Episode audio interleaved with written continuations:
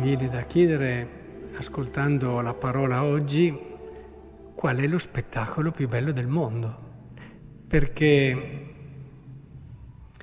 dinanzi a una domanda come questa potremmo pensare alle cose belle che ci hanno riempito gli occhi, il cuore, la mente. Ognuno di noi ha i suoi gusti, ha le sue sensibilità. E però saremmo sempre in qualcosa che ci vuole richiamare a un'altra bellezza. Le cose belle che avete nel cuore, custoditele, perché sono una chiave fondamentale per giungere alla vera bellezza. Ma la cosa davvero bella e più bella tra tutte ce la dice San Paolo. Noi rendiamo grazie a Dio, Padre del Signore nostro Gesù Cristo continuamente pregando per voi, avendo avuto notizie della vostra fede in Cristo Gesù. Ne avete udito l'annuncio e come in tutto il mondo esso porta frutto, si sviluppa, così avviene anche fra voi. Lo spettacolo più bello del mondo, credetemi, è il Vangelo che si realizza nel mondo. Se volete davvero rimanere colpiti, presi completamente in tutte le vostre dimensioni, è lì che dovete guardare come il Vangelo si sta realizzando nel mondo. Se siete in un posto dove il Vangelo sta operando, rimanete meravigliati. Non c'è uno spettacolo più bello. Alla fine andiamo alla, nella ricerca di tanti miracoli eh, ma i miracoli più belli sono quelli dove vedi una persona che si convertì nella mia esperienza eh, di sacerdote. Ho visto talmente tante cose belle, ma mai così belle quando magari in una stanza piccolissima, povera, mezzo buia, un'anima si convertiva.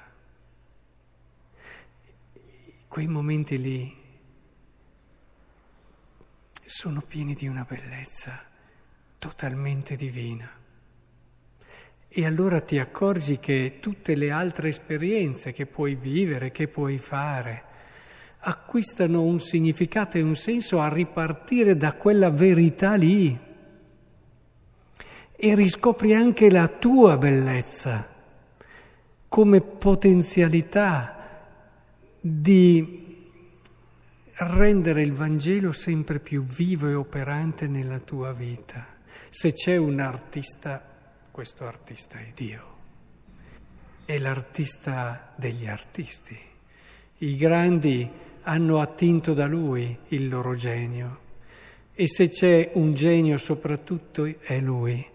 Ed è proprio in quella pennellata che è il Vangelo che nascono i capolavori più belli nella misura in cui noi lasciamo che il Vangelo entri nella vita, impariamo a guardarlo da veri intenditori d'arte e cominciamo a gustarlo da veri esperti di musica, per usare delle, degli esempi di, di capolavori che possiamo contemplare. Beh, se abbiamo la capacità di essere persone che sanno riconoscere la bellezza del Vangelo che si realizza, allora la nostra vita cambia.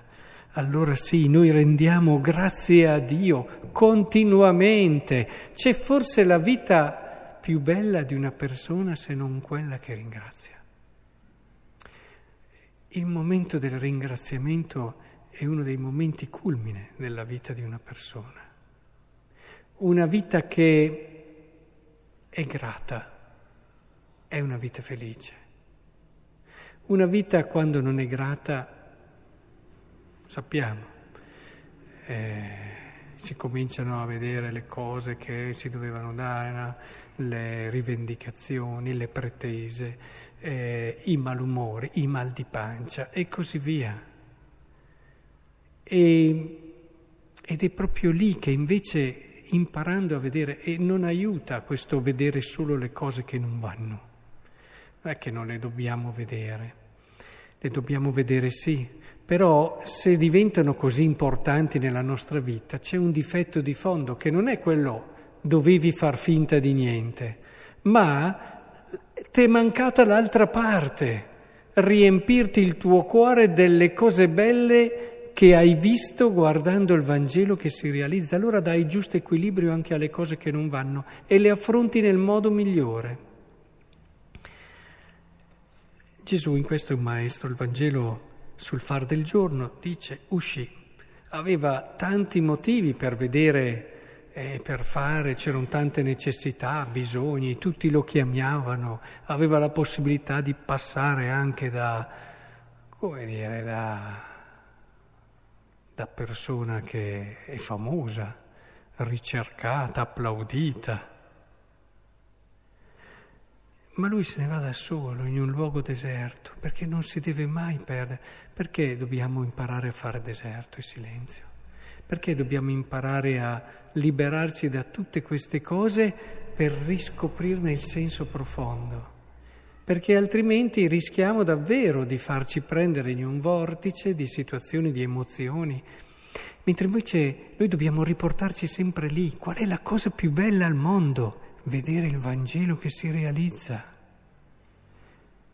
il silenzio, la preghiera ci riporta a questo sguardo. Ecco che allora lui dice, eh, hanno bisogno, eccetera, io devo andare, devo andare, devo diffondere, diffondere questo Vangelo che è la sorgente della salvezza, della bellezza del mondo, non c'è niente di più grande. Anche le cose che possono sembrare adesso urgenti e necessarie, questa è la missione più importante. È, è, fondamentale allora che ritroviamo sempre di noi, dentro di noi questo spirito. E allora stavo pensando agli sposi, sicuramente la cosa che vi invito a fare ogni sera è di vedere che cosa del Vangelo si è realizzato nella vostra vita in questa giornata che è passata. Sappiate sempre partire di lì e riempire il vostro cuore di gratitudine. È il segreto all'interno della vita di una coppia. Un cuore grato è un cuore che avrà sempre quello spazio e quell'energia interiore per essere attento all'altro. Altrimenti, quando viene a mancare quello, dicevo prima, si insinua la pretesa e tante altre malattie della relazione. Ora, è importante che lì sappiate riempire. Poi magari valutate anche tutto il resto, le cose dove si può migliorare, le cose dove si può crescere, ma sempre partendo da questo spettacolo.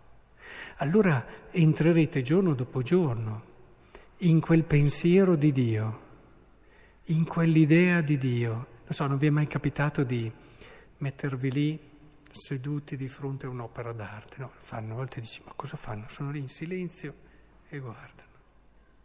Che cosa si fa in quei momenti lì? Si cerca di mettersi in sintonia con quel pensiero, con quel lampo di genio che ha dato vita a questo capolavoro. E nel momento in cui tu riesci ad entrare in questa, in questa idea, in questo lampo di genio, ecco il tuo cuore ti dilata e vivi un'esperienza unica che ti fa davvero andare al di là di te. Beh, questo lo potete fare davvero nella misura in cui giorno dopo giorno scoprirete questo Vangelo che si realizza nella vostra vita, entrerete nel, in quella geniale idea di Dio che vi ha pensato insieme. E allora per voi sarà davvero un trascendere quelle che sono le semplici dimensioni del quotidiano, non per andare via dal quotidiano, guai a me perché è quello il terreno dove si costruisce un amore solido, ma per coglierne il vero senso, il vero colore, la vera bellezza.